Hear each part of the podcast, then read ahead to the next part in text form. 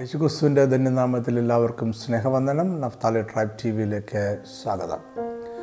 വേദപുസ്തകത്തിലെ ഗലാത്തിയർ മൂന്നാമധ്യായം ആറ് മുതൽ ഒമ്പത് വരെയുള്ള വാക്യത്തിന്റെ ആത്മീയ മർമ്മമാണ് നമ്മളുടെ ഇന്നത്തെ ചിന്താവിഷയം.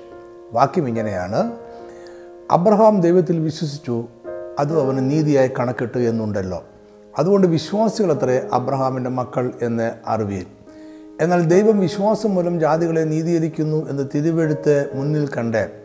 നിന്നിൽ സകല ജാതികളും അനുഗ്രഹിക്കപ്പെടും എന്നുള്ള സുവിശേഷം അബ്രഹാമിനോട് മുൻകൂട്ടി അറിയിച്ചു. അങ്ങനെ വിശ്വാസികൾ വിശ്വാസിയായ അബ്രഹാമിനോട് കൂടെ അനുഗ്രഹിക്കപ്പെടുന്നു. ഗലാത്തിർക്ക് കഴിഞ്ഞ ലേഖനത്തിന്റെ ആദ്യ വാക്യത്തിൽ നിന്ന് തന്നെ അപ്പോസ്റ്റലായ പൗലോസാണ് ലേഖനം എഴുതിയത് എന്ന് നമുക്ക് മനസ്സിലാക്കാം. ഈ ലേഖനം എന്ന് എവിടെ വെച്ച് എഴുതി എന്നതിന് കൃത്യമായ വിവരം ലഭ്യമല്ല. ഒരു കൂട്ടം വേദപുസ്തക പണ്ഡിതന്മാരുടെ അഭിപ്രായം അനുസരിച്ച് ഈ ലേഖനം എ ഡി അമ്പത്തി മൂന്നിനും അമ്പത്തി ഏഴിനും ഇടയ്ക്ക് എഫസോസിൽ വെച്ചോ മെക്കധോനിയിൽ വെച്ചോ എഴുതപ്പെട്ടതാണ്. രണ്ടാമത്തെ കൂട്ടർ പറയുന്നു ഈ ലേഖനം ഗലാത്തിയ എന്ന റോമൻ പ്രവിശ്യയുടെ തെക്ക് ഭാഗത്തുള്ള അന്ത്യോക്കിയ ഇക്കോനിയ ലുസ്ര ദർബ എന്നീ സ്ഥലങ്ങളിലുള്ള സഭകൾക്ക് എഴുതിയതാണ്. അത് എ ഡി നാൽപ്പത്തി എട്ടിലോ നാൽപ്പത്തി ഒമ്പതിലോ പൗലോസ് സിറിയയിലെ അന്ത്യോക്കിയിലായിരുന്നപ്പോൾ എഴുതപ്പെട്ടുവെന്നും അദ്ദേഹം സിറിയയിലെ അന്ത്യോക്കിയയിലോ കൊരിന്തിലോ ആയിരുന്നപ്പോൾ എ ഡി അമ്പത്തി ഒന്നിലോ അമ്പത്തി മൂന്നിലോ ആണ് ലേഖനം എഴുതപ്പെട്ടത് എന്നും അഭിപ്രായമുണ്ട്. ലേഖനം എഴുതിയ തീയതി നമുക്ക് അത്ര പ്രധാനപ്പെട്ട കാര്യമല്ല. എങ്കിലും ലേഖനത്തിന്റെ പശ്ചാത്തലവും അതിലെ മുഖ്യ വിഷയവും നമുക്ക് ഗൗരവമായി മനസ്സിലാക്കേണ്ടതുണ്ട്. പഴയ നിയമത്തിൽ പറഞ്ഞിരിക്കുന്ന അനേകം ജീവിത രീതികൾ പുതിയ വിശ്വാസികൾക്കും ബാധകമാണ് എന്ന് ആദ്യ നൂറ്റാണ്ടിലെ യഹൂദ ക്രിസ്ത്യാനികൾ വിശ്വസിച്ചിരുന്നു. യഹൂദ ക്രിസ്ത്യാനികൾ എന്നും യഹൂദന്മാരായിരുന്നു. അവർ അങ്ങനെ തന്നെയാണ് യേശുവിൽ വിശ്വസിച്ച് രക്ഷ പ്രാപിച്ചതിന് ശേഷവും ജീവിച്ചിരുന്നത്. അപ്പോസനായ പൗലൂസ് തിമത്യോസിനെ പരിച്ഛേദന കഴിപ്പിക്കുന്നത് ഇതിന് ഉദാഹരണം ആണ്. ഈ സംഭവം പൗലോസ് ജാതികളുടെ അപ്പോസ്റ്റൽ എന്ന് സ്വയം വിശേഷിപ്പിക്കാൻ തുടങ്ങിയതിന് ശേഷമാണ് സംഭവിക്കുന്നത്. എന്നാൽ മോശയുടെ ന്യായപ്രമാണം അനുസരിച്ചുള്ള യഹൂദ ജീവിത രീതികൾ ജാതികളിൽ നിന്നും രക്ഷയിലേക്ക് വന്നവർക്ക് ആവശ്യമില്ല എന്ന് അപ്പോസ്റ്റലന്മാരും പൗലോസും തീരുമാനിച്ചിരുന്നു. എങ്കിലും പൗലോസ് എവിടെയെല്ലാം സുവിശേഷം അറിയിച്ചുവോ അവിടെയെല്ലാം യഹൂദ ക്രിസ്ത്യാനികളിൽ ചിലർ ചെന്ന് കലക്കമുണ്ടാക്കുക പതിവായിരുന്നു. അവർ ഗലാത്തിലും വന്നു യഹൂദന്മാരുടെ ജീവിത രീതികളും പരിച്ഛേദനയും അനുസരിക്കണമെന്നും രക്ഷ പ്രാപിക്കുവാൻ അത് ആവശ്യമാണ് എന്നും പ്രചരിപ്പിച്ചു. യഹൂദ ക്രിസ്ത്യാനികൾക്ക് ക്രിസ്തുവിന്റെ ക്രൂശ് നിമിത്തം യഹൂദന്മാരെന്നും ഉപദ്രവം ഉണ്ടാകാതിരിക്കേണ്ടതിനാണ് ഗലാത്തിൽ ഉള്ളവരെ പരിച്ഛേദന എടുക്കുവാൻ അവർ നിർബന്ധിക്കുന്നത് എന്ന് പൗലോസ് ഗലാത്തിർ ആറിന്റെ പന്ത്രണ്ടിൽ പറയുന്നു. പൗലോസ് ഒരു യഥാർത്ഥ അപ്പോസൻ അല്ല എന്നും സുവിശേഷം ജാതികൾക്ക് ആകർഷണീയമായി തോന്നുവാൻ വേണ്ടി അവൻ പ്രമാണങ്ങളെ നീക്കിക്കളഞ്ഞു എന്നും യഹൂദ ക്രിസ്ത്യാനികൾ ആരോപിച്ചു. ഇത് പൗലോസിനെതിരെ യഹൂദ ക്രിസ്ത്യാനികൾ നിരന്തരം എല്ലായിടത്തും ഉന്നയിച്ച ആരോപണം ആയിരുന്നു. എന്നാൽ തന്റെ അപ്പോസ്തലത്വവും അവൻ പ്രസംഗിക്കുന്ന സുവിശേഷത്തിന്റെ ആധികാരികതയും പൗലോസ് ലേഖനങ്ങളിൽ ഉറപ്പിക്കുന്നുണ്ട്. ന്യായപ്രമാണമില്ലാതെ ദൈവകൃപയാൽ വിശ്വാസം മാത്രം രക്ഷയും നീതീകരണവുമാണ് പൗലോസ് പ്രസംഗിച്ചത്. ഇതാണ് ക്രിസ്തുവിലെ സ്വാതന്ത്ര്യം. അതായത് മോശയുടെ ന്യായപ്രമാണത്തിൽ നിന്നും യഹൂദന്മാരുടെ ജീവിത രീതിയിൽ നിന്നും പലിശയിൽ നിന്നും ഗലാത്തിലെ ക്രിസ്തീയ വിശ്വാസത്തിലെ മാറ്റി നിർത്തുക എന്ന ഉദ്ദേശത്തോടെയാണ് പൗലോസ് ഈ ലേഖനം എഴുതുന്നത്. ഈ ലേഖനത്തിൽ യഹൂദന്മാരല്ലാത്ത ക്രിസ്തീയ വിശ്വാസികളും അബ്രഹാമിന്റെ മക്കളാണ് എന്നാണ് പൗലോസ് വാദിക്കുന്നത്. ഇവിടെ ചില ചോദ്യങ്ങൾ ഉയരുന്നുണ്ട്. യഹൂദന്മാരിൽ നിന്നും മോശയുടെ ന്യായപ്രമാണത്തിൽ നിന്നും അകന്നു ജീവിക്കുന്നവർ എന്തിനു വേണ്ടിയാണ് അബ്രഹാമിനെ പിതാവായി കാണേണ്ടത്? ജാതിയിൽ നിന്ന് വന്ന ക്രിസ്ത്യാനികൾക്ക് സ്വാഭാവികമായും അബ്രഹവുമായി യാതൊരു ജഡപ്രകാരവുമുള്ള ബന്ധവുമില്ലല്ലോ. റോമർ എട്ടിന്റെ പതിനാല് പ്രകാരം ദൈവാത്മാവ് നടത്തുന്നവരെല്ലാവരും ദൈവത്തിന്റെ മക്കളാകുന്നു അതിനാൽ നമ്മൾ ദൈവത്തിന്റെ മക്കളായിരിക്കുന്നുവല്ലോ. പിന്നെ എന്തിനാണ് അബ്രഹാമിന്റെ മക്കളെന്ന് വിളിക്കപ്പെടേണ്ടത്? ക്രിസ്ത്യ വിശ്വാസികൾക്ക് അബ്രഹാമുമായി എന്ത് ബന്ധമാണുള്ളത്? ക്രിസ്ത്യ വിശ്വാസികൾ വിശ്വാസിയെ അബ്രഹാമിനോടുകൂടി അനുഗ്രഹിക്കപ്പെടുന്നുവെന്ന് പൗലോസ് പറയുന്നത് എന്ത് അനുഗ്രഹത്തെക്കുറിച്ചാണ്? ചോദ്യങ്ങൾക്കുള്ള ഉത്തരം കണ്ടെത്തുവാനുള്ള ഒരു ശ്രമമാണ് ഈ പഠനം. നമ്മൾ മുകളിൽ വായിച്ച ഗലാത്തിർക്കുള്ള ലേഖനത്തിലെ പൗലോസിന്റെ വാക്കുകൾക്ക് ഒരു പഴയ ചരിത്ര പശ്ചാത്തലമുണ്ട്. അവിടെ നിന്നുകൊണ്ട് ചിന്തിച്ചാൽ മാത്രമേ നമുക്കിതിന്റെ അർത്ഥം ശരിയായി മനസ്സിലാക്കുവാൻ കഴിയും. പൗലോസ് പറയുന്ന വാക്യത്തിൽ എന്നാൽ ദൈവം വിശ്വാസം മൂലം ജാതികളെ നീതീകരിക്കുന്നു എന്ന് തിരുവെടുത്ത് മുൻകണ്ടിട്ട് നിന്നിൽ സകല ജാതികളും അനുഗ്രഹിക്കപ്പെടുമെന്നുള്ള സുവിശേഷം അബ്രഹാമിനോട് മുൻകൂട്ടി അറിയിച്ചു. ഇത് എപ്പോഴാണ് ദൈവം അബ്രഹാമിനോട് പറഞ്ഞത്? നമ്മുടെ പഠനം അവിടെ ആരംഭിക്കാം. ഉൽപ്പത്തി പന്ത്രണ്ടിന്റെ മൂന്ന് പതിനഞ്ചിന്റെ പതിനെട്ട് ഇരുപത്തിരണ്ടിന്റെ പതിനെട്ട് എന്നീ വേദഭാഗങ്ങളിൽ ദൈവം അബ്രഹാമിനോട് ഒരു ഉടമ്പടി ചെയ്യുന്നതായി നമുക്ക് കാണാം. ഈ ഉടമ്പടിയെ നമ്മൾ അബ്രഹാമിന്റെ ഉടമ്പടി എന്നാണ് വിളിക്കുന്നത്. ദൈവം മനുഷ്യരുമായി ചെയ്ത ഉടമ്പടികളുടെ അടിസ്ഥാനത്തിൽ മനുഷ്യരെ വീണ്ടെടുപ്പിനായും ദൈവരാജ്യത്തിന്റെ പുനഃസ്ഥാപനത്തിനായുമുള്ള ദൈവിക പദ്ധതിയെ പഠിക്കുന്ന രീതിയെ ഉടമ്പടിയുടെ ദൈവശാസ്ത്രം അല്ലെങ്കിൽ കമനന്റ് തിയോളജി എന്ന് വിളിക്കാം. ഇത് ഒരു വ്യത്യസ്തമായതോ വിപരീതമായതോ ആയ ദൈവശാസ്ത്രമല്ല. ഇതൊരു പഠന രീതി മാത്രമാണ്. സാധാരണയായി നമ്മൾ ഉപയോഗിക്കുന്ന പഠന രീതിയെ ഡിസ്പെൻസേഷണൽ തിയോളജി എന്നാണ് വിളിക്കുന്നത്. ഡിസ്പെൻസേഷണൽ തിയോളജി വേദപുസ്തക ചരിത്രത്തെ പ്രധാനമായും ഏഴ് യുഗങ്ങളായി തിരിച്ച് ഓരോ യുഗത്തിനും അതിന്റേതായ ദൈവിക പ്രമാണങ്ങൾ ഉണ്ട് എന്ന അടിസ്ഥാന ചിന്തയിൽ വേദപുസ്തകം പഠിക്കുന്ന രീതി ആണ്. മറ്റൊരു പ്രധാന പഠന രീതിയാണ് കിങ്ഡം തിയോളജി അഥവാ ദൈവരാജ്യത്തിന്റെ ദൈവശാസ്ത്രം. ഓരോ പഠന രീതികൾക്കും അതിന്റെതായ പരിമിതികളുണ്ട്. വേദപുസ്തകവും ഗൗരവമായി പഠിക്കുന്ന ദേവദാസന്മാർ ഈ മൂന്ന് രീതികളെയും ഒരേ സമയം സംയോജിപ്പിച്ച് പഠിക്കാറുണ്ട്. എങ്കിലും നിർഭാഗ്യവശാൽ മലയാളികൾക്ക് യുഗങ്ങളെ അടിസ്ഥാനമാക്കിയുള്ള പഠന രീതി മാത്രമേ പരിചയമുള്ളൂ. അതിനാൽ കിണറ്റിലെ തവളയെപ്പോലെ നമ്മൾ ദൈവവചനം വ്യാഖ്യാനിച്ചുകൊണ്ടേയിരിക്കുന്നു. നമ്മളിവിടെ ചർച്ച ചെയ്യുന്ന വചനത്തെ മനസ്സിലാക്കുവാൻ ഉടമ്പടിയുടെ ദൈവശാസ്ത്രം എന്ന പഠന രീതി നമുക്ക് ആവശ്യമാണ്. അതിനെക്കുറിച്ച് വിശദമായി പറയുവാൻ ഇവിടെ തുനിയുന്നില്ല. ഇതിനും ചില പരിമിതികളുണ്ട് എങ്കിലും ചില ആത്മീയ മർമ്മങ്ങൾ വിശദീകരിക്കുവാൻ അതിന് കഴിയും. ദൈവവും മനുഷ്യനുമായുള്ള ബന്ധം ആദ്യം മുതൽ തന്നെ ഉടമ്പടികളുടെ ഭാഷയിലാണ് നിർവചിക്കപ്പെടുന്നത്. ദൈവം ആദമിനോട് കൽപ്പിച്ച കൽപ്പന നമുക്ക് ഉദാഹരണമായി എടുക്കാം. ഉൽപ്പത്തി രണ്ടിന്റെ പതിനാറ് പതിനേഴ് വാക്യങ്ങൾ. യഹോവയ ദൈവം മനുഷ്യനോട് കൽപ്പിച്ചത് എന്തെന്നാൽ തോട്ടത്തിലെ സകല വൃക്ഷങ്ങളുടെയും ഫലം നിനക്ക് ഇഷ്ടം പോലെ തിന്നാം. എന്നാൽ നന്മതിന്മകളെക്കുറിച്ചുള്ള അറിവിന്റെ വൃക്ഷത്തിന്റെ ഫലം തിന്നരുത് തിന്നുന്ന നാളിൽ നീ മരിക്കും. ഇതിന് ഒരു ഉടമ്പടിയുടെ പരിമിതമായ രൂപമേ ഉള്ളൂ. ദൈവം ആദ്യമിനോട് വാഗ്ദത്വം ചെയ്ത രക്ഷയുടെ സന്ദേശത്തെ നമ്മൾ പ്രോട്ടോ ഗോസ്പൽ അഥവാ ആദ്യ സുവിശേഷം എന്നാണ് വിളിക്കുന്നത്. കാരണം അതിൽ വിശദാംശങ്ങൾ വെളിപ്പെടുകയോ ഒരു വീണ്ടെടുപ്പ് പദ്ധതി ആരംഭിക്കുകയോ ചെയ്യുന്നില്ല. അതുപോലെ തന്നെ ദൈവം ആദമിനോട് അരളിച്ചത് ആദ്യ ഉടമ്പടി സമ്പൂർണമായ ഒരു ഉടമ്പടി ആയിരുന്നില്ല. എങ്കിലും ആദാമിന്റെ ഉടമ്പടിയെ ആദ്യത്തെ ഉടമ്പടി എന്ന് വിളിക്കുന്നവരും അതിനെ അങ്ങനെ കണക്കാക്കാത്തവരുമുണ്ട്. കൂടുതൽ ദൈവശാസ്ത്രജ്ഞന്മാരും ഒന്നാമത്തെ ഉടമ്പടിയെ കണക്കാക്കുന്നത് അബ്രഹാമിന്റെ ഉടമ്പടിയെ ആണ്. ആദാമിന്റെ ഉടമ്പടിക്കും അബ്രഹാമിന്റെ ഉടമ്പടിക്കും ഇടയിലാണ് നോഹയുടെ ഉടമ്പടി നിലവിൽ വരുന്നത്. ദൈവം നോഹയുമായി ചെയ്ത ഉടമ്പടി ഒരു വാക്കത്തിൽ നിന്ന് തന്നെ നമുക്ക് മനസ്സിലാക്കാം. ഉൽപ്പത്തി എട്ടിന്റെ ഇരുപത്തിരണ്ട് ഭൂമിയിലുള്ള കാലത്തോളം വിതയും കൊയ്ത്തും ശീത ഉഷ്ണവും വേനലും വർഷവും രാവും പകലും നിന്നു പോകുകയില്ല നോഹയുടെ ഉടമ്പടി സകല മനുഷ്യരോടും ജീവജാലങ്ങളോടും ദൈവം ചെയ്ത മാറ്റമില്ലാത്തതും ഭൂമിയുള്ള കാലത്തോളവും നിലനിൽക്കുന്നതുമായ ഉടമ്പടിയാണ്. ഈ ഉടമ്പടി ഇന്നും മാറ്റമില്ലാതെ തുടരുന്നു എന്നത് ഉടമ്പടികൾ റദ്ദാക്കപ്പെടുന്നില്ല എന്നതിന്റെ തെളിവാണ്. എന്നാൽ നോഹയുടെ ഉടമ്പടി മനുഷ്യരുടെ വീണ്ടെടുപ്പ് പദ്ധതിയുടെ ആരംഭം അല്ല. ആദമിനോട് ദൈവം അരളിച്ചത് സ്ത്രീയുടെ സന്തതി പിശാചിനെ തല തകർക്കുമെന്ന വാഗ്ദത്തത്തിന്റെ നിവൃത്തിക്കായുള്ള പദ്ധതി ആരംഭിക്കുന്നത് അബ്രഹാമിലാണ്. മനുഷ്യരുടെ വീണ്ടെടുപ്പിന്റെയും ദൈവരാജ്യത്തിന്റെ പുനഃസ്ഥാപനത്തിന്റെയും ദൈവിക പദ്ധതി പ്രാവർത്തികമാക്കുവാൻ തുടങ്ങുന്നത് അബ്രഹാമിലാണ്. നമ്മൾ മുകളിൽ വായിച്ച ലേഖനത്തിലെ വാക്യം നമ്മളെ ഈ പദ്ധതിയിലേക്കും അത് നിവർത്തിക്കുവാനായി ദൈവം തിരഞ്ഞെടുത്ത അബ്രഹാമിലേക്കുമാണ് ബന്ധിപ്പിക്കുന്നത്. അതായത് രക്ഷയും നീതീകരണവും വിശുദ്ധീകരണവും തേജസ്കരണവും ദൈവരാജ്യത്തിന്റെ അവകാശവും എല്ലാം അബ്രഹാമുമായി ബന്ധപ്പെട്ടിരിക്കുന്നു. ഇത് ദൈവം ഒരു ഉടമ്പടിയിലൂടെയാണ് എന്നേക്കും ഉറപ്പിച്ചിരിക്കുന്നത്. ഞാൻ മുമ്പ് പറഞ്ഞതുപോലെ ഉടമ്പടികൾ ഒരിക്കലും ഉടമ്പടി ചെയ്തവരുടെ മരണത്താൽ അല്ലാതെ വ്യത്യാസപ്പെടുകയോ റദ്ദാക്കപ്പെടുകയോ ചെയ്യില്ല. അതുകൊണ്ടാണ് പുതിയ വിശ്വാസികളായ നമ്മൾക്ക് അബ്രഹാമിന്റെ ഉടമ്പടിയുമായി ബന്ധപ്പെട്ട് ദൈവരാജ്യം കൈവശമാക്കുവാൻ കഴിയുന്നത്. ഉൽപ്പത്തി പന്ത്രണ്ടാം അധ്യായത്തിൽ ദൈവം അബ്രഹാമിനെ വീണ്ടെടുപ്പ് പദ്ധതിക്കായി തിരഞ്ഞെടുക്കുകയും അവനെ വിളിക്കുകയും ചെയ്യുന്നു. അവിടെ ദൈവം അബ്രഹാമുമായി ദൈവിക ഉടമ്പടി പ്രഖ്യാപിക്കുന്നു.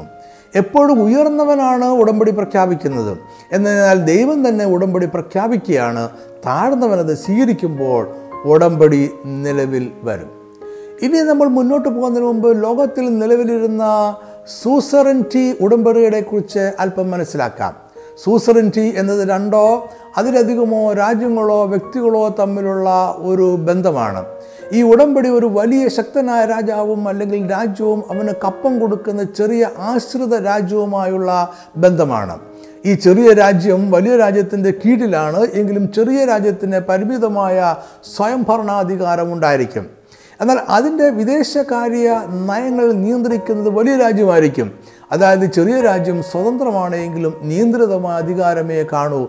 ദൈവവും മനുഷ്യനും തമ്മിലുള്ള ബന്ധത്തിന്റെ നിഴൽ നമുക്ക് ഇത്തരം സൂസറന്റി ഉടമ്പടികളിൽ കാണാം.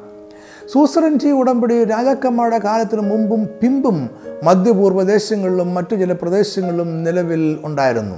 ഇന്നും ചില രാജ്യങ്ങൾ തമ്മിൽ ദൃശ്യമായതോ അദൃശ്യമായോ ഇത്തരം ഉടമ്പടികൾ ഉണ്ട്. ഇസ്രയേൽ പലപ്പോഴും പല സാമ്രാജ്യങ്ങളുടെയും ആശ്രിത രാജ്യമായി ഇരുന്നിട്ടുമുണ്ട്. ഉടമ്പടി പ്രഖ്യാപിക്കുന്നതിനും അത് നടപ്പിൽ വരുത്തുന്നതിനും ചില നിബന്ധനകളും കീഴ്വഴക്കങ്ങളുമുണ്ട്. എങ്കിലും എല്ലായ്പ്പോഴും എല്ലാ കീഴ്വഴക്കങ്ങളും പാലിക്കണമെന്നില്ല. കീഴ്വഴക്കങ്ങളെല്ലാം കൃത്യമായും ഒന്ന് കഴിഞ്ഞ് രണ്ടാമത്തേത് എന്ന ക്രമത്തിലും പാലിക്കണമെന്നില്ല. പുതിയ നിയമ ഉടമ്പടിയിൽ കീഴ്വഴക്കങ്ങൾ ക്രമമായി പാലിക്കുന്നില്ല എന്നത് ഒരു ഉദാഹരണം ആണ്. സൂസറിന്റെ ഉടമ്പടിയുടെ നിബന്ധനകൾ പ്രഖ്യാപിക്കുന്നത് ഒരു ഇതിൽ ആദ്യം സൂസറിൻ അഥവാ യജമാനനായ രാജ്യം ആരാണ് എന്ന് വ്യക്തമായി പറയും. അതിനുശേഷം സൂസറിൻ രാജാവും ആശ്രിത രാജ്യവും തമ്മിലുള്ള ബന്ധവും ഇവിടെ നിർവചിക്കപ്പെടും. കഴിഞ്ഞ നാളുകളിൽ വലിയ രാജാവ് ആശ്രിത രാജ്യത്തിന് വേണ്ടി ചെയ്ത നല്ല കാര്യങ്ങളെ വിവരിക്കും. ഇത് അദ്ദേഹം അധികാരിയായിരുന്നുവെങ്കിലും ആശ്രിത രാജ്യത്തോട് കൃപയും കരുണയോടെയും പെരുമാറി എന്ന് കാണിക്കുവാൻ വേണ്ടിയാണ്. കഴിഞ്ഞ നാളുകളിൽ സൂസറിൻ എന്ന വലിയ രാജ്യം ആശ്രിത രാജ്യത്തെ കരുണയോടെ കരുതിയതിനാൽ ഇനി പറയുന്ന ഉടമ്പടിയിലെ വ്യവസ്ഥകളും ആശ്രിത രാജ്യം അംഗീകരിക്കണം. ഇത് സൂസറിൻ രാജാവിന്റെ അധികാരത്തെ അംഗീകരിക്കുക എന്നതാണ്. അദ്ദേഹത്തിന്റെ കരുണ തുടർന്ന് ലഭിക്കുവാൻ ഇത് ആവശ്യമാണ്. ഇവിടെ ഇരു രാജ്യങ്ങളും തമ്മിലുള്ള ബന്ധം രണ്ട് വ്യക്തികൾ തമ്മിലുള്ള ബന്ധത്തെ പോലെയാണ് വിവരിക്കപ്പെടുന്നത്. ഇതിനുശേഷം ഉടമ്പടിയിലെ വ്യവസ്ഥകൾ വിവരിക്കും. ഇതിൽ ആശ്രിത രാജ്യം പാലിക്കേണ്ടുന്ന നിബന്ധനകൾ കൊടുക്കേണ്ടുന്ന കപ്പം അല്ലെങ്കിൽ നികുതി അനുസരിക്കേണ്ടുന്ന മറ്റു നിയമങ്ങൾ എന്നിവയെല്ലാം ഉണ്ടാകും. ഹിത്യരുടെ ഇടയിലെ സൂസറൻ ഉടമ്പടിയുടെ രീതി പ്രകാരം ഉടമ്പടിയുടെ രണ്ട് പകർപ്പുണ്ടാക്കും. അത് കാലാകാലങ്ങളിൽ ആശ്രിത രാജ്യത്ത് ഉടനീളം വിളംബരം ചെയ്യുകയും വേണം. ഇതിലൂടെ സൂസറിൻ രാജാവിനോടുള്ള ജനങ്ങളുടെ ബഹുമാനം വർദ്ധിക്കണം. ആശ്രിത രാജ്യത്തിലെ അധികാരി മാത്രമല്ല സകല ജനവും ഉടമ്പടിക്ക് കീഴിലാണ് എന്ന ധ്വനിയും ഇതിൽ ഉണ്ട്. ഉടമ്പടിക്ക് സ്വർഗീയമായതും മാനുഷികമായതുമായ സാക്ഷികൾ ഉണ്ടായിരിക്കണം. അതായത് സ്വർഗത്തെയും മനുഷ്യരെയും സാക്ഷി നിർത്തിയാണ് ഉടമ്പടി പ്രഖ്യാപിക്കുന്നത്. ഈ സാക്ഷികൾ ഉടമ്പടിയുടെ വിശ്വസ്തമായ നിവർത്തി വീക്ഷിച്ചുകൊണ്ടേയിരിക്കും. ഉടമ്പടിയിലെ വ്യവസ്ഥകൾ പാലിച്ചാൽ ലഭിക്കുന്ന അനുഗ്രഹങ്ങളും ലംഘിച്ചാൽ ലഭിക്കാവുന്ന ശാപവും വ്യവസ്ഥകളിലെ പ്രധാന ഭാഗമാണ്. അനുഗ്രഹങ്ങളും ശാപവും സ്വർഗീയമായ സാക്ഷിയിൽ നിന്നുമാണ് ആശ്രിത രാജ്യത്തിന് ലഭിക്കുക. ഇതിന് ശേഷം ഒരു മൃഗത്തെ കൊല്ലുകയും അതിനെ ഒത്ത നടുവെ രണ്ടായി പിളർക്കുകയും ചെയ്യും. അതിന്റെ മാംസത്തിന്റെ പിളർപ്പ് രണ്ട് വശത്തായി നിരത്തി വെക്കും നടുവിൽ ഒരു വ്യക്തിക്ക് നടന്നു പോകാവുന്ന സ്ഥലം ഉണ്ടായിരിക്കും. ഇതിലൂടെ ഉടമ്പടിയിൽ ഏർപ്പെട്ട രണ്ടു കൂട്ടരും മൃഗത്തിന്റെ രക്തത്തിൽ ചവിട്ടിക്കൊണ്ട് നിരന്ന് നടക്കും. ഉടമ്പടി ലംഘിച്ചാൽ ഈ മൃഗത്തിന്റെ അന്ത്യം ലംഘകൻ ഉണ്ടാകട്ടെ എന്ന് അവർ ഏറ്റുപറയും. ശേഷം മൃഗത്തിന്റെ മാംസം പാചകം ചെയ്ത് ഇരുകൂട്ടരും ഒരുമിച്ചിരുന്ന് ഭക്ഷിക്കും. ഇത് ഉടമ്പടിയിലുള്ള ഇരുകൂട്ടരുടെയും പങ്കാളിത്തത്തെ കാണിക്കുന്നു. അവർ പിരിയുന്നതിന് മുമ്പേ ഉടമ്പടി ചെയ്ത സ്ഥലത്തെ ഒരു അടയാളം വെക്കുകയും പതിവായിരുന്നു. ഒന്നുകിൽ ഒരു വൃക്ഷമോ കൽക്കൂമ്പാരമോ ഒരു കല്ല് തന്നെയോ അടയാളമായി സ്ഥാപിക്കും. ഇത്തരം അടയാളങ്ങളിൽ നിന്ന് എല്ലാ പ്രധാനപ്പെട്ട സംഭവങ്ങളും നടന്നിടത്തും സ്ഥാപിക്കുമായിരുന്നു. ഉടമ്പടിക്കും മാത്രമായിരുന്നില്ല. ഇതെല്ലാമായിരുന്നു സൂസറിൻ ഉടമ്പടിയുടെ ആചാരങ്ങൾ. ഇത്തരം സൂസറിന്റി ഉടമ്പടിയുടെ രീതിയിൽ ആണ് ദൈവവും മനുഷ്യനും തമ്മിലുള്ള എല്ലാ ഉടമ്പടിയും നിലവിലുള്ളത് മറ്റു രീതിയിൽ പറഞ്ഞാൽ ദൈവവും മനുഷ്യനും തമ്മിലുള്ള ബന്ധം ഉടമ്പടി ബന്ധമായാണ് ദൈവം നിർവഹിച്ചിട്ടുള്ളത്. ഇത് മനുഷ്യന് മനസ്സിലാകുന്ന ഒരു ഭാഷയിലുള്ള ദൈവിക വെളിപ്പെടുത്തലാണ്. മോശയുടെ ഉടമ്പടിയും പുതിയ നിയമ ഉടമ്പടിയും ഇതേ രീതിയിൽ തന്നെയാണ് ക്രമീകരിച്ചിട്ടുള്ളത്. അബ്രഹാമും ദൈവം നമ്മൾ ഉടമ്പടി ആദ്യം പ്രഖ്യാപിക്കപ്പെടുന്ന ഉൽപ്പത്തി പന്ത്രണ്ടാം അധ്യായത്തിലായിരുന്നു എന്ന് നമ്മൾ പറഞ്ഞു കഴിഞ്ഞല്ലോ. അത് അബ്രഹാം എന്ന ഒരു വ്യക്തിയും ദൈവം തമ്മിൽ ഉടമ്പടി ആയിരുന്നില്ല തിരഞ്ഞെടുക്കപ്പെടുകയും വീണ്ടെടുക്കപ്പെടുകയും ചെയ്യുന്ന സകല മനുഷ്യരും ദൈവവും തമ്മിലുള്ള ഉടമ്പടി ആയിരുന്നു. അപ്പോഴും ആദമിന്റെ ഉടമ്പടിയും നോഹയുടെ ഉടമ്പടിയും റദ്ദാക്കപ്പെട്ടിരുന്നില്ല എന്ന് ഓർക്കണം. കാരണം ഉടമ്പടികൾ ഒരിക്കലും അതിന്റെ നിവൃത്തിക്ക് മുമ്പ് റദ്ദാക്കപ്പെടുന്നില്ല. ദൈവം ഉടമ്പടി പ്രഖ്യാപിക്കുകയും അബ്രഹാം അത് സ്വീകരിക്കുകയും ചെയ്തപ്പോൾ തന്നെ അത് നിലവിൽ വന്നു. ദൈവം അബ്രഹാമിനോട് അരളി ചെയ്തത് ഇതൊക്കെയാണ്. ഉൽപ്പത്തി പന്ത്രണ്ടിന്റെ രണ്ട് മൂന്ന് വാക്യങ്ങൾ. ഞാൻ നിന്നെ വലിയൊരു ജാതിയാക്കും നിന്നെ അനുഗ്രഹിച്ച് നിന്റെ പേർ വലുതാക്കും നീ ഒരു അനുഗ്രഹമായിരിക്കും. നിന്നെ അനുഗ്രഹിക്കുന്നവരെ ഞാൻ അനുഗ്രഹിക്കും നിന്നെ ശപിക്കുന്നവരെ ഞാൻ ശപിക്കും. നിന്നിൽ ഭൂമിയിലെ സകല വംശങ്ങളും അനുഗ്രഹിക്കപ്പെടും. നാലാം വാക്യത്തിൽ യഹോബ തന്നോട് കൽപ്പിച്ചതുപോലെ അബ്രഹാം പുറപ്പെട്ടു എന്ന് പറയുമ്പോൾ അബ്രഹാം ഉടമ്പടി നിബന്ധനകൾ അംഗീകരിച്ചു എന്ന് വേണം നമ്മൾ മനസ്സിലാക്കുവാൻ. അബ്രഹാമിന്റെ ഉടമ്പടി മനസ്സിലാക്കുവാൻ ഇനിയും നമ്മൾ അവനോടൊപ്പം തുടർന്നും യാത്ര ചെയ്യേണ്ടിയിരിക്കുന്നു. എന്നാൽ അതിനു മുമ്പേ ദൈവം അറിളിച്ചത് ഉടമ്പടിയിലെ വ്യവസ്ഥകൾ എന്തെല്ലാമായിരുന്നു എന്ന് നമുക്ക് നോക്കാം. ദൈവം അബ്രഹാമിനോട് പറഞ്ഞു ഞാൻ നിന്നെ വലിയൊരു ജാതിയാക്കും. അതായത് വലിയൊരു രാജ്യമോ ജനസമൂഹമോ ഒരു പ്രത്യേക വംശമോ ആക്കും. ഒരു സന്തതി പോലും ഇല്ലാത്ത അബ്രഹാമിനോടാണ് ദൈവം അവനെ ഒരു വലിയ ജനസമൂഹമാക്കുമെന്ന് പറയുന്നത്. ഇതിൽ അവന് അനേകം സന്തതി പരമ്പരകൾ ജനിക്കുമെന്ന മർമ്മം ഉണ്ട്. ഇതിൽ രണ്ടാമതൊരു വശം കൂടിയുണ്ട് ഒരു രാജ്യമായി അവൻ മാറണമെങ്കിൽ അവന് ദേശം അവകാശമായി ലഭിക്കണം. അപ്പോൾ അവൻ സ്വന്തം ദേശം വിട്ട് നാടോടിയും പരദേശിയുമായി അന്യ രാജ്യങ്ങളുടെ യാത്ര ചെയ്യുകയാണ്. ദൈവം പറഞ്ഞു അവൻ അബ്രഹാമിന് ഒരു ദേശത്ത് കൊടുക്കും. അവിടെ അവൻ രാജ്യം സ്ഥാപിക്കും. അവന് സന്തതി പരമ്പരകൾ ഉണ്ടാകും. അവർ വലിയ ഒരു ജനസമൂഹവും രാജ്യവും വംശവുമായി തീരും. ദൈവ അബ്രഹാമിനെ അനുഗ്രഹിച്ച് അവന്റെ പേർ വലുതാക്കും എന്നതിനെയും നമുക്ക് ഇതിനോടൊപ്പം കൂട്ടി വായിക്കാം. മൂന്നാമത്തെ വാക്തത്വം അവനുള്ള ദൈവിക സംരക്ഷണമാണ്. നിന്നെ അനുഗ്രഹിക്കുന്നവരെ ഞാൻ അനുഗ്രഹിക്കും നിന്നെ ശവിക്കുന്നവരെ ഞാൻ ശപിക്കുമെന്ന വാക്തത്വത്തിലൂടെ ദൈവം അർത്ഥമാക്കുന്നത് ദൈവിക സംരക്ഷണമാണ്. ഏകനായി ബന്ധുക്കളും സ്നേഹിതരുമില്ലാതെ അന്യദേശത്തേക്ക് യാത്ര പുറപ്പെടുന്ന ഒരുവനെ അക്കാലത്ത് ദൈവിക സംരക്ഷണം അത്യാവശ്യമായിരുന്നു. അത് ദൈവം വാക്തത്വം ചെയ്തു. ഇത് നമുക്ക് പല പ്രാവശ്യം അബ്രഹാമിന്റെ ജീവിതത്തിൽ നിവർത്തിക്കപ്പെടുന്നത് കാണാം. നാലാമത്തെ വാക്തത്വം ഭൂമിയിലെ സകല ജാതികൾക്കും രാജ്യങ്ങൾക്കും വംശങ്ങൾക്കും ഒരു അനുഗ്രഹമായിരിക്കും എന്നതാണ്. അവനിലൂടെ ഭൂമിയിലെ സകല മനുഷ്യരും അനുഗ്രഹിക്കപ്പെടും. അതായത് അബ്രഹാമിന്റെ ഉടമ്പടിയിൽ വാക്തത്വം ചെയ്ത നാല് കാര്യങ്ങളാണ്. സന്തതി അനുഗ്രഹിക്കപ്പെട്ട ദേശം ദൈവിക സംരക്ഷണം സകല മനുഷ്യ വംശങ്ങൾക്കും കൂടി അനുഗ്രഹം ആയിത്തീരുക. ദൈവം അബ്രഹാമിന് കൊടുത്ത വാക്തത്വം ദൈവം വീണ്ടും വീണ്ടും ആവർത്തിച്ച് പറയുന്നതിന്റെ രേഖ ഉൽപ്പത്തി പുസ്തകത്തിലുണ്ട്. ഇതിൽ രണ്ട് സന്ദർഭങ്ങളെക്കുറിച്ച് അല്പം നമുക്ക് ചിന്തിക്കാം എന്ന് ഞാൻ കരുതുന്നു. ഉൽപ്പത്തി പതിനഞ്ചാം അധ്യായത്തിൽ ദൈവം വീണ്ടും അബ്രഹാമിന് പ്രത്യക്ഷനായി ദൈവം അവനെ കൂടാരത്തിന് പുറത്തേക്ക് കൊണ്ടുപോയി. എണ്ണി തീരുവാൻ കഴിയാത്ത നക്ഷത്രങ്ങളെ കാണിച്ചു കൊടുത്തു എന്നിട്ട് ദൈവം ഉൽപ്പത്തി പന്ത്രണ്ടിൽ പറഞ്ഞ വാക്തത്വം വീണ്ടും ആവർത്തിച്ചു. നിന്റെ സന്തതി ഇങ്ങനെ വർദ്ധിച്ചു വരുമെന്ന് അവനോട് പറഞ്ഞു. അബ്രഹാം അത് വിശ്വസിച്ചു. അല്ലെങ്കിൽ അത് പറഞ്ഞ ദൈവത്തിൽ വിശ്വസിച്ചു. ഇവിടെയാണ് നമ്മൾ മർമ്മപ്രധാനമായ ഒരു വാക്യം വായിക്കുന്നത്. അവൻ യഹോവയിൽ വിശ്വസിച്ചു. അത് അവൻ അവന് നീതിയായി കണക്കിട്ടു. ഒരു സന്തതി ഇല്ലാത്ത വൃദ്ധനായ അബ്രഹാം വിശ്വസിച്ചു. അവൻ എണ്ണുവാൻ കഴിയാതെ വണ്ണം സന്തതികൾ ജനിക്കും. അതിനുശേഷം മുമ്പ് അറിയിച്ചത് ഉടമ്പടിയിലെ വാക്തത്വം കൂടുതൽ ഉറപ്പിക്കുവാനായി ഉടമ്പടി വ്യവസ്ഥയിലെ ഒരു ആചാരം കൂടെ ക്രമീകരിക്കുവാൻ ദൈവം അബ്രഹാമിനോട് ചെയ്തു.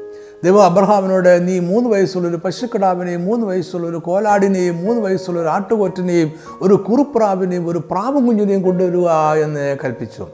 അബ്രഹാം ഇതെല്ലാം കൊണ്ടുവന്നു. സൂസറിന്റെ ഉടമ്പടിയുടെ ആചാരപ്രകാരം മൃഗത്തെ രണ്ടായി പിളർന്ന് ഇരുവശത്തുമായി വെച്ചു. പിളർപ്പുകൾക്ക് നടുവിൽ നടക്കുവാനുള്ള സ്ഥലവും ക്രമീകരിച്ചു. പക്ഷികളെ അവൻ പിളർന്നില്ല കാരണം അത് ആചാരത്തിൽ ഉണ്ടായിരുന്നില്ല. അസ്തമിച്ച് ഇരുട്ടായ ശേഷം ദൈവം ഒരു തീച്ചുളയായി ഒരു ജ്വലിക്കുന്ന പന്തമായി മൃഗങ്ങളുടെ മാംസത്തിന്റെ പിളർപ്പുകൾക്ക് നടുവിലൂടെ കടന്നുപോയി. ശേഷം ദൈവം അബ്രഹാമുമായി വീണ്ടും ഉടമ്പടി ഉറപ്പിച്ചു. ഉൽപ്പത്തി പതിനഞ്ചിന്റെ പതിനെട്ട് പത്തൊമ്പത് വാക്യങ്ങൾ. അന്ന് ഈ യഹോവ അബ്രഹാമിനോട് നിയമം ചെയ്തു നിന്റെ സന്തതിക്ക് ഞാൻ മിശ്രയും നദി തുടങ്ങി ഫ്രാത്ത് നദിയായ മഹാനദി വരെയുള്ള ഈ ദേശത്തെ കേനിയർ കെനിസ്യർ കത്മോനിയർ ഹിത്തിയർ പെരിസ്യർ റഫായിമിയർ അമോരിയർ കനാനിയർ ഗിർഗിഷ്യർ യബൂസിയർ എന്നിവരുടെ ദേശത്തെ തന്നെ തന്നിരിക്കുന്നു എന്ന് അരളി ഇവിടെ ദൈവം പറയുന്നതെല്ലാം ഭൗതികമായ ദേശത്തെക്കുറിച്ചാണ്. അതിന്റെ അതിരുകൾ ദൈവം ഉറപ്പിക്കുകയാണ്. ഉടമ്പടിക്ക് കൂടുതൽ കൃത്യത ഉണ്ടാകുകയാണ്. ഉടമ്പടിയുടെ മാറ്റമില്ലാത്ത ഉറപ്പാണ് നമ്മളിവിടെ കാണുന്നത്. ഇനി നമുക്ക് ഉൽപ്പത്തി ഇരുപത്തിരണ്ടാം അധ്യായത്തിലേക്ക് പോകാം. അവിടെ ദൈവം അബ്രഹാമിനോട് അവന്റെ മകനായ ഇസ്ഹാക്കിനെ യാങ്ങടിക്കാൻ ആവശ്യപ്പെടുന്നു. എന്നാൽ അബ്രഹാം ഇസ്ഹാക്കിനെ കൊല്ലുവാൻ കത്തിയെടുത്തപ്പോൾ ദൈവം അവനെ തടഞ്ഞു. അബ്രഹാം ഇസ്ഹാക്കിന് പകരക്കാരനായും പ്രതിനിധിയായും ഒരു ആട്ടുകൊറ്റനെ ഹോമയാഗം കഴിച്ചു. അതിനുശേഷം ദൈവം അബ്രഹാമുമായി ഉടമ്പടി ആവർത്തിച്ച് ഉറപ്പിക്കുന്നതുകൊണ്ട് ദൈവം ഇങ്ങനെ അരളി ചെയ്തു. ഉൽപ്പത്തി ഇരുപത്തിരണ്ടിന്റെ പതിനേഴ് പതിനെട്ട് വാക്യങ്ങൾ. ഞാൻ നിന്നെ ഐശ്വര്യമായി അനുഗ്രഹിക്കും. നിന്റെ സന്തതിയെ ആകാശത്തിലെ നക്ഷത്രങ്ങൾ പോലെയും കടൽക്കരയിലെ മണൽ പോലെയും അത്യന്തം വർദ്ധിപ്പിക്കും. നിന്റെ സന്തതി ശത്രുക്കളുടെ പട്ടണങ്ങളെ കൈവശമാക്കും. നീ എന്റെ വാക്ക് അനുസരിച്ചതുകൊണ്ട് നിന്റെ സന്തതി മുഖാന്തരം ഭൂമിയിലുള്ള സകല ജാതികളും അനുഗ്രഹിക്കപ്പെടും എന്ന് ഞാൻ എന്നെ കൊണ്ട് തന്നെ സത്യം ചെയ്തിരിക്കുന്നു എന്ന് ഹോവ അരളി ചെയ്തു. ദൈവം അരളി ചെയ്ത് ഇതെല്ലാമാണ്. അബ്രഹാം ഐശ്വര്യമായി അനുഗ്രഹിക്കപ്പെടും. അവന്റെ സന്തതി നക്ഷത്രങ്ങൾ പോലെയും മണത്തരികൾ പോലെയും എണ്ണിക്കൂടാതെ വണ്ണം വർദ്ധിക്കും. അവർ ശത്രുക്കളുടെ പട്ടണങ്ങളെ കൈവശമാക്കും. ഭൂമിയിലുള്ള സകല ജാതികളും അബ്രഹാം മുഖാന്തരം അനുഗ്രഹിക്കപ്പെടും. ദൈവം അബ്രഹാമുമായി ചെയ്ത ഉടമ്പടിയിലെ ഏകദേശം എല്ലാ വാക്തത്വങ്ങളും ഭൗതിക അനുഗ്രഹങ്ങളാണ്. ഉൽപ്പത്തി പന്ത്രണ്ടിലും ഇരുപത്തിരണ്ടിലും നിന്നിൽ ഭൂമിയിലെ സകല വംശങ്ങളും അനുഗ്രഹിക്കപ്പെടും എന്നതും നിന്റെ സന്തതി മുഖാന്തരം ഭൂമിയിലുള്ള സകല ജാതികളും അനുഗ്രഹിക്കപ്പെടും എന്നതും മാത്രമേ ഭൗതിക തലത്തിൽ അബ്രഹാം അനുഭവിക്കാതെ ഇരുന്നുള്ളൂ. ഇതൊഴികെ ഉടമ്പടിയിലെ വാക്തത്വങ്ങളെല്ലാം അബ്രഹാം തന്റെ ജീവിതത്തിൽ അനുഭവിച്ചു. അവന് ഇസഹാക്കിനെ മകനായി ലഭിച്ചു. കനാൻ ദേശത്തെത്തി. അവിടെ താമസിച്ചു. അവൻ വളരെയധികം അനുഗ്രഹിക്കപ്പെട്ടു. അവനെക്കുറിച്ചുള്ള ഭയം മറ്റുള്ളവർ മേലുണ്ടായി. എന്നാൽ അവസാനത്തെ വാക്തത്വമായ അവരിലൂടെ ഭൂമിയിലെ സകലജാതികളും അനുഗ്രഹിക്കപ്പെടും എന്നത് ഭാവിയിൽ നിവർത്തിക്കുവാനിരിക്കുന്നതേ ഉണ്ടായിരുന്നുള്ളൂ. നമ്മൾ ഇത്രയും വിശദമായി അബ്രഹാമിന്റെ ഉടമ്പടിയെക്കുറിച്ച് ചിന്തിച്ചത്? അതിലെ വാക്തത്വങ്ങളും അതിന് മാറ്റമില്ലാത്ത അവസ്ഥയും മനസ്സിലാക്കുവാൻ വേണ്ടിയാണ്. എന്നാൽ ഉടമ്പടി വാക്തത്വങ്ങളെക്കുറിച്ചുള്ള അബ്രഹാമിന്റെ കാഴ്ചപ്പാട് നമ്മൾ സാധാരണയായി ചിന്തിക്കുന്നതിൽ നിന്നും വ്യത്യസ്തമായിരുന്നു. വാക്തത്വങ്ങൾ ഭൗതികതയിൽ ഒതുങ്ങുന്നില്ല എന്ന ആത്മീയ കാഴ്ചപ്പാട് അബ്രഹാമിന് അന്ന് തന്നെ ഉണ്ടായിരുന്നു. അബ്രഹാം വാക്തത്വങ്ങളെല്ലാം ഭൗതിക തലത്തിൽ അനുഭവിച്ചപ്പോൾ തന്നെ ഇതിനുമപ്പുറം സ്വർഗീയമായ ഒരു നിവൃത്തി കൂടെ ഉണ്ട് എന്നും അത് ഭാവിയിൽ നിവർത്തിക്കപ്പെടുമെന്നും ഭൗതികം ഒരു നിഴലും സ്വർഗീയം പൊരുളുമാണ് എന്നും അവൻ മനസ്സിലാക്കി അതിനായി പ്രത്യാശയോടെ ജീവിച്ചു. അബ്രഹാമിന്റെ ഉടമ്പടിയിലെ വാക്തത്വങ്ങൾക്ക് രണ്ട് തലങ്ങളുണ്ടായിരുന്നു. ഒന്ന് ഭൗതികവും രണ്ടാമത് ആത്മീയവും. അതിനെക്കുറിച്ചാണ് നമ്മൾ എബ്രാർക്ക് എഴുതിയ ലേഖനം പതിനൊന്നാം അധ്യായത്തിൽ വായിക്കുന്നത് ഒമ്പത് പത്ത് വാക്യങ്ങൾ ഇങ്ങനെ പറയുന്നു. വിശ്വാസത്താൽ അവൻ വാക്തത്വ ദേശത്ത് ഒരു അന്യദേശത്ത് എന്ന പോലെ ചെന്ന് വാക്തത്വത്തിന് കൂട്ടവാസികളായ ഇസ്ഹാക്കിനോടും യാക്കോബിനോടും കൂടെ കൂടാരങ്ങളിൽ പാർത്തുകൊണ്ട് ദൈവം ശില്പിയായി നിർമ്മിച്ചതും അടിസ്ഥാനങ്ങളുള്ളതുമായ നഗരത്തിനായി കാത്തിരുന്നു. അതായത് വാക്തത്വങ്ങൾ ഭൗതിക തലത്തിൽ നിവർത്തിക്കപ്പെട്ടപ്പോഴും അബ്രഹാം മറ്റൊരു ദേശത്തിനായി മറ്റൊരു നിവർത്തിക്കാൻ കാത്തിരുന്നു. ഇതിൽ ഭൗതിക തലത്തിലെ നിവൃത്തിയാണ് ഇസ്ലേ ദേശവും ഇസ്ലേ ജനതയും അവരുടെ ഭൗതിക അനുഗ്രഹങ്ങളും. ആത്മീയ തലത്തിലെ നിവൃത്തിയാണ് യേശു എന്ന സന്തതിയും യേശു ക്രിസ്തുവിന്റെ സഭയും ഇനിയും കൈവശമാക്കുവാനിരിക്കുന്ന ദൈവരാജ്യവും. അതായത് ദൈവ അബ്രഹാമിനോട് ചെയ്ത ഉടമ്പടി നിത്യമാണ്. അത് പഴയ നിയമകാലത്തെ ഇസ്രായേൽ ജനത്തോട് മാത്രമുള്ള ഉടമ്പടി ആയിരുന്നില്ല. അത് സകല മാനവ ജാതികളോടുമുള്ളതായിരുന്നു അബ്രഹാമിന്റെ ഉടമ്പടി അതിനുശേഷമുള്ള മനുഷ്യരുടെ ചരിത്രത്തെ എല്ലാം സ്വാധീനിച്ചിട്ടുണ്ട്. വേദപുസ്തകത്തിൽ എല്ലായിടത്തും ഇതിനെ നിത്യമായ ഉടമ്പടിയായിട്ടാണ് കാണുന്നത്. ഉൽപ്പത്തി പതിനേഴിന്റെ ഏഴാമത്തെ വാക്യം ഞാൻ നിനക്കും നിന്റെ ശേഷം നിന്റെ സന്തതിക്കും ദൈവമായിരിക്കേണ്ടതിന് ഞാൻ എനിക്കും നിനക്കും നിന്റെ ശേഷം തലമുറ തലമുറയായി നിന്റെ സന്തതിക്കും മധ്യേ എന്റെ നിയമത്തെ നിത്യനിയമമായി സ്ഥാപിക്കും. ഈ സന്തതി ആരാണ്? ഇസ്രയേൽ ജനം മാത്രമാണോ? അബ്രഹാമിന്റെ സന്തതിയിൽ പുതിയ സഭ ഉൾപ്പെടുമോ? ഉൾപ്പെടുമെന്നുണ്ടെങ്കിൽ നമ്മളും അബ്രഹാമിന്റെ ഉടമ്പടിയുടെ അവകാശികൾ ആകുമോ? അതായത് അബ്രഹാമിന്റെ ഉടമ്പടി ഇപ്പോഴും നിലവിലുണ്ടോ? ഇതെല്ലാമാണ് നമ്മൾ ഈ സന്ദേശത്തിന്റെ ആരംഭത്തിൽ വായിച്ച വാക്യങ്ങളിൽ പൗലോസ് ഉൾക്കൊള്ളിച്ചിരിക്കുന്നത്. യോഗനാ സ്നാപകൻ മാനസാന്തര സ്നാനം കഴിച്ചുകൊണ്ടിരിക്കെ അവിടെ വന്ന പരീശന്മാരെയും സദൂക്കരെയും കണ്ടപ്പോൾ അവൻ പറഞ്ഞ വാക്കുകൾ കൂടി വായിച്ചുകൊണ്ട് നമുക്ക് മുന്നോട്ട് പോകാം. മത്തായി മൂന്നിന്റെ ആറ് അബ്രഹാം ഞങ്ങൾക്ക് പിതാവായിട്ടുണ്ട് എന്ന് ഉള്ളം കൊണ്ട് പറവാൻ തുനിയരുത്. ഈ കല്ലുകളിൽ നിന്ന് അബ്രഹാമിന് മക്കളെ ഉളവാക്കുവാൻ ദൈവത്തിന് കഴിയും എന്ന് ഞാൻ നിങ്ങളോട് പറയുന്നു. യോഹനാൻ ഒരു പഴയ സംഭവത്തിലേക്ക് അവരുടെ ശ്രദ്ധയെ തിരിക്കുകയാണ്. ഇസ്രായേൽ മരുഭൂമി വാസക്കാലത്തിന്റെ അവസാനം യോശുവയുടെ നേതൃത്വത്തിൽ യോർദാൻ കടന്നു കഴിഞ്ഞപ്പോൾ നദിയിൽ നിന്നും പന്ത്രണ്ട് കല്ലുകൾ പെറുക്കിയെടുക്കുവാൻ അവൻ ഇസ്രയേലിലെ ഗോത്രപിതാക്കന്മാരോട് കൽപ്പിച്ചു. അത് യോർദാൻ നദിയെ ദൈവം അവർക്ക് രണ്ടായി പിരിച്ചു അതിന്റെ മധ്യെ വഴിയൊരുക്കി എന്നതിന്റെ ഒരു ഓർമ്മപ്പെടുത്തലായി അവരെന്നേക്കും സൂക്ഷിക്കണമെന്ന് യോശുവ പറഞ്ഞു. അതേ യോർദാൻ നദിയിൽ അതേ സ്ഥലത്ത് നിന്നുകൊണ്ടാണ് യോഗനാസ്നാവകൻ പറഞ്ഞത് ദൈവത്തിന് കല്ലുകളിൽ നിന്നും അബ്രഹാമിന് സന്തതിയെ ഉളവാക്കുവാൻ കഴിയും. യോർദാനിലെ കല്ലുകൾ പെറുക്കി ഇസ്ലേജനം വാക്തത്വദേശം വാക്തത്വ ദേശം കൈവശമാക്കി അതേ യോർദാനിലെ കല്ലുകളിൽ നിന്നും ഉളവാക്കപ്പെട്ടതുപോലെ ദൈവം ഉളവാക്കിയ ക്രിസ്തുവിന്റെ സഭയും ഒരു വാക്തത്വ ദേശം കൈവശമാക്കും. ഇസ്രയേലിനെ അത് ഭൗതിക ദേശമായിരുന്നപ്പോൾ ക്രിസ്തുവിന്റെ സഭയ്ക്ക് അത് ആത്മീയ ദേശമാണ്. അതായത് അബ്രഹാമിന്റെ സന്തതി ഇസ്രയേൽ മാത്രമല്ല ദൈവം ഒന്നുമില്ലായ്മ എന്നും ഉളവാക്കുന്ന ക്രിസ്തുവിന്റെ സഭയും കൂടിയാണ്. ഇരുവർക്കും അബ്രഹാമാണ് പിതാവ്. അബ്രഹാമിന്റെ ഉടമ്പടിയാണ് വാക്തത്വം അബ്രഹാമിന് ഇസഹാക്കും ഇസ്ലേജനവും എല്ലാം സന്തതികൾ ആയിരിക്കുന്നത് പോലെ ആത്മീയതലത്തിൽ യേശു ക്രിസ്തുവും അവന്റെ സഭയും സന്തതികൾ ആകും. ഈ മർമ്മമാണ് പൗലോസ് പറയുന്നത്. അതായത് പുരാതന ഉടമ്പടികൾ യാതൊന്നും റദ്ദാക്കപ്പെടാറില്ല എന്നതുപോലെ തന്നെ അബ്രഹാമിന്റെ ഉടമ്പടി ഒരിക്കലും ഇല്ലാതാകില്ല. ഇത് പൗലോസ് ഗലാത്തിർക്ക് എഴുതിയ ലേഖനത്തിൽ മറ്റൊരു ഭാഗത്ത് വ്യക്തമാക്കിയിട്ടുണ്ട്. ഗലാത്തിർ മൂന്നിന്റെ പതിനേഴ് ഞാൻ പറയുന്നതിന്റെ താല്പര്യമോ നാനൂറ്റി മുപ്പത് ആണ്ട് കഴിഞ്ഞിട്ട് ഉണ്ടായ ന്യായപ്രമാണം വാക്തത്വത്തെ നീക്കുവാൻ തക്കവണ്ണം അത് ദൈവം മുമ്പ് ഉറപ്പാക്കിയ നിയമത്തെ ദുർബലമാക്കുന്നില്ല. ഇവിടെ മോശയുടെ ഉടമ്പയ്ക്ക് ഇവിടെ മോശയുടെ ഉടമ്പടിക്കും നാനൂറ്റി മുപ്പത് ആണ്ടിന് മുമ്പുണ്ടായിരുന്ന ഒരു ഉടമ്പടിയെക്കുറിച്ചാണ് പറയുന്നത്. അത് അബ്രഹാമിന്റെ ഉടമ്പടിയാണ്. മോശയുടെ ഉടമ്പടി അബ്രഹാമിന്റെ ഉടമ്പടിയെ റദ്ദാക്കുന്നില്ല എന്നാണ് പൗലൂസ് പറയുന്നത്. അതായത് അബ്രഹാമിന്റെ ഉടമ്പടി നിത്യമാണ്. അതിനാലാണ് നമ്മൾ അബ്രഹാമിന്റെ ഉടമ്പടി പ്രകാരമുള്ള വാക്തത്വങ്ങൾക്ക് അവകാശികൾ ആയിരിക്കുന്നത്. പൗലോസ് ഗലാത്തിർക്ക് ലേഖനം എഴുതുന്നത് യഹൂദന്മാരുടെ ആരോപണങ്ങളെ തടുക്കുവാൻ വേണ്ടിയായിരുന്നു. യഹൂദന്മാരുടെ ആചാരങ്ങളെയോ ജീവിത രീതികളെയോ പരിച്ഛേദനയോ ജാതികളിൽ നിന്നും രക്ഷയിലേക്ക് വന്നവർ അനുസരിക്കേണ്ടത് ഉണ്ടായിരുന്നില്ല. ജാതികളിൽ നിന്ന് വിശ്വാസത്തിലേക്ക് വന്നവരെ യഹൂദന്മാരുടെ മത ആചാരങ്ങളിൽ നിന്നും മാറ്റി നിർത്തുവാൻ ആഗ്രഹിച്ച പൗലോസാണ് പുതിയ വിശ്വാസികളെ അബ്രഹാമുമായും അവന്റെ ഉടമ്പടിയുമായും ബന്ധിപ്പിക്കുവാൻ ശ്രമിക്കുന്നത്. എന്തുകൊണ്ടാണ് പൗലോസ് ഇത് ചെയ്യുന്നത്? അതിന് രണ്ട് കാരണങ്ങളുണ്ട്. ഒന്നാമത്തെ കാരണം അബ്രഹാമിന്റെ ഉടമ്പടിയിലെ വാക്തത്വങ്ങൾക്ക് ഭൗതികമായ ഒരു തലം ഉള്ളതുപോലെ തന്നെ അതിന് സമാന്തരമായ ഒരു ആത്മീയ തലവുമുണ്ട്. അബ്രഹാമിന്റെ ഉടമ്പടിയിലെ ഭൗതിക തലത്തിലുള്ള വാക്തത്വങ്ങൾ അവന്റെ ജീവിതകാലത്ത് തന്നെ നിവൃത്തിയായി. അത് ജഡപ്രകാരമുള്ള ഇസ്ലജനത്തിനുള്ളതാണ് എന്നാൽ പുതിയ വിശ്വാസികൾ അബ്രഹാം വിശ്വാസത്താൽ നീതീകരിക്കപ്പെട്ടതുപോലെ വിശ്വാസം മൂലം നീതീകരിക്കപ്പെട്ട് അബ്രഹാമിന്റെ സന്തതികളായവരാണ്. വിശ്വാസം മൂലമുള്ള നീതീകരണമാണ് അബ്രഹാമിനെയും പുതിയ വിശ്വാസികളെയും തമ്മിൽ ബന്ധിപ്പിക്കുന്ന കണ്ണി. അതിന്റെ അടയാളം ഹൃദയത്തിന്റെ പരിച്ഛേദനയാണ്. നക്ഷത്രങ്ങളെപ്പോലെ എണ്ണിക്കൂടാത്ത പെരുപ്പമുള്ള ആത്മീയ സന്തതികളും ആത്മീയ അനുഗ്രഹങ്ങളും ദൈവരാജ്യം എന്ന ഐഹികമല്ലാത്ത ദേശവും ഉടമ്പടിയുടെ ആത്മീയ തലമാണ്. അതാണ് പുതിയ വിശ്വാസിയുടെ അവകാശങ്ങൾ. രണ്ടാമത്തെ കാരണം അബ്രഹാമിന്റെ ഉടമ്പടി നിത്യമായ ഉടമ്പടിയാണ് എന്നതാണ്. ഇതിനെ പൗലോസ് നിഷേധിക്കുകയല്ല അംഗീകരിക്കുകയാണ്. അബ്രഹാമിന്റെ ഉടമ്പടിയാണ് പുതിയ ഉടമ്പടിയുടെ മേലാപ്പ്. അല്ലെങ്കിൽ പുതിയ ഉടമ്പടിയുടെ മൂല ഉടമ്പടി അബ്രഹാമിന്റെ ഉടമ്പടിയാണ്. അബ്രഹാമിന്റെ ഉടമ്പടി പിന്നീടുണ്ടായ മോശയുടെ ഉടമ്പടിക്കും ദാവീദിന്റെ ഉടമ്പടിക്കും പുതിയ ഉടമ്പടിക്കും മീതെ ഒരു വലിയ മേലാപ്പ് പോലെയോ കുട പോലെയോ നിൽക്കുന്നു. നമ്മൾ പുതിയ ഉടമ്പടിയുടെ ഭാഗമാകുന്നത് അബ്രഹാമിന്റെ ഉടമ്പടി പ്രകാരമാണ്.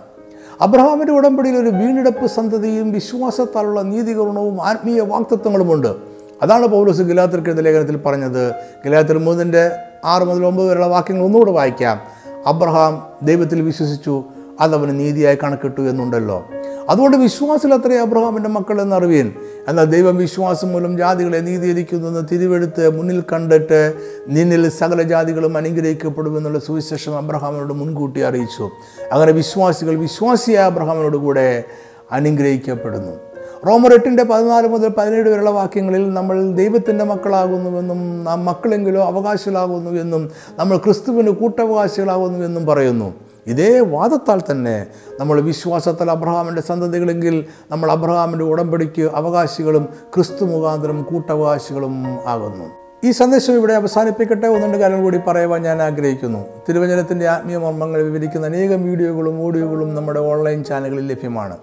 വീഡിയോ കാണുവാൻ Naphtali tribe T V dot com എന്ന ചാനലും ഓഡിയോ കേൾക്കുവാൻ Naphtali tribe radio dot com എന്ന ചാനലും സന്ദർശിക്കുക.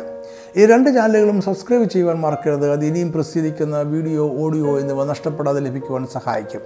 ഇതിന്റെ എല്ലാം വേദപഠന കുറിപ്പുകളും ഓൺലൈനിൽ ലഭ്യമാണ്. ഇംഗ്ലീഷിൽ വായിക്കുവാൻ നഫ്താലി ട്രൈബ് ഡോട്ട് കോം എന്ന വെബ്സൈറ്റും മലയാളത്തിനായി വാതിൽ ഡോട്ട് ഇൻ എന്ന വെബ്സൈറ്റും സന്ദർശിക്കുക.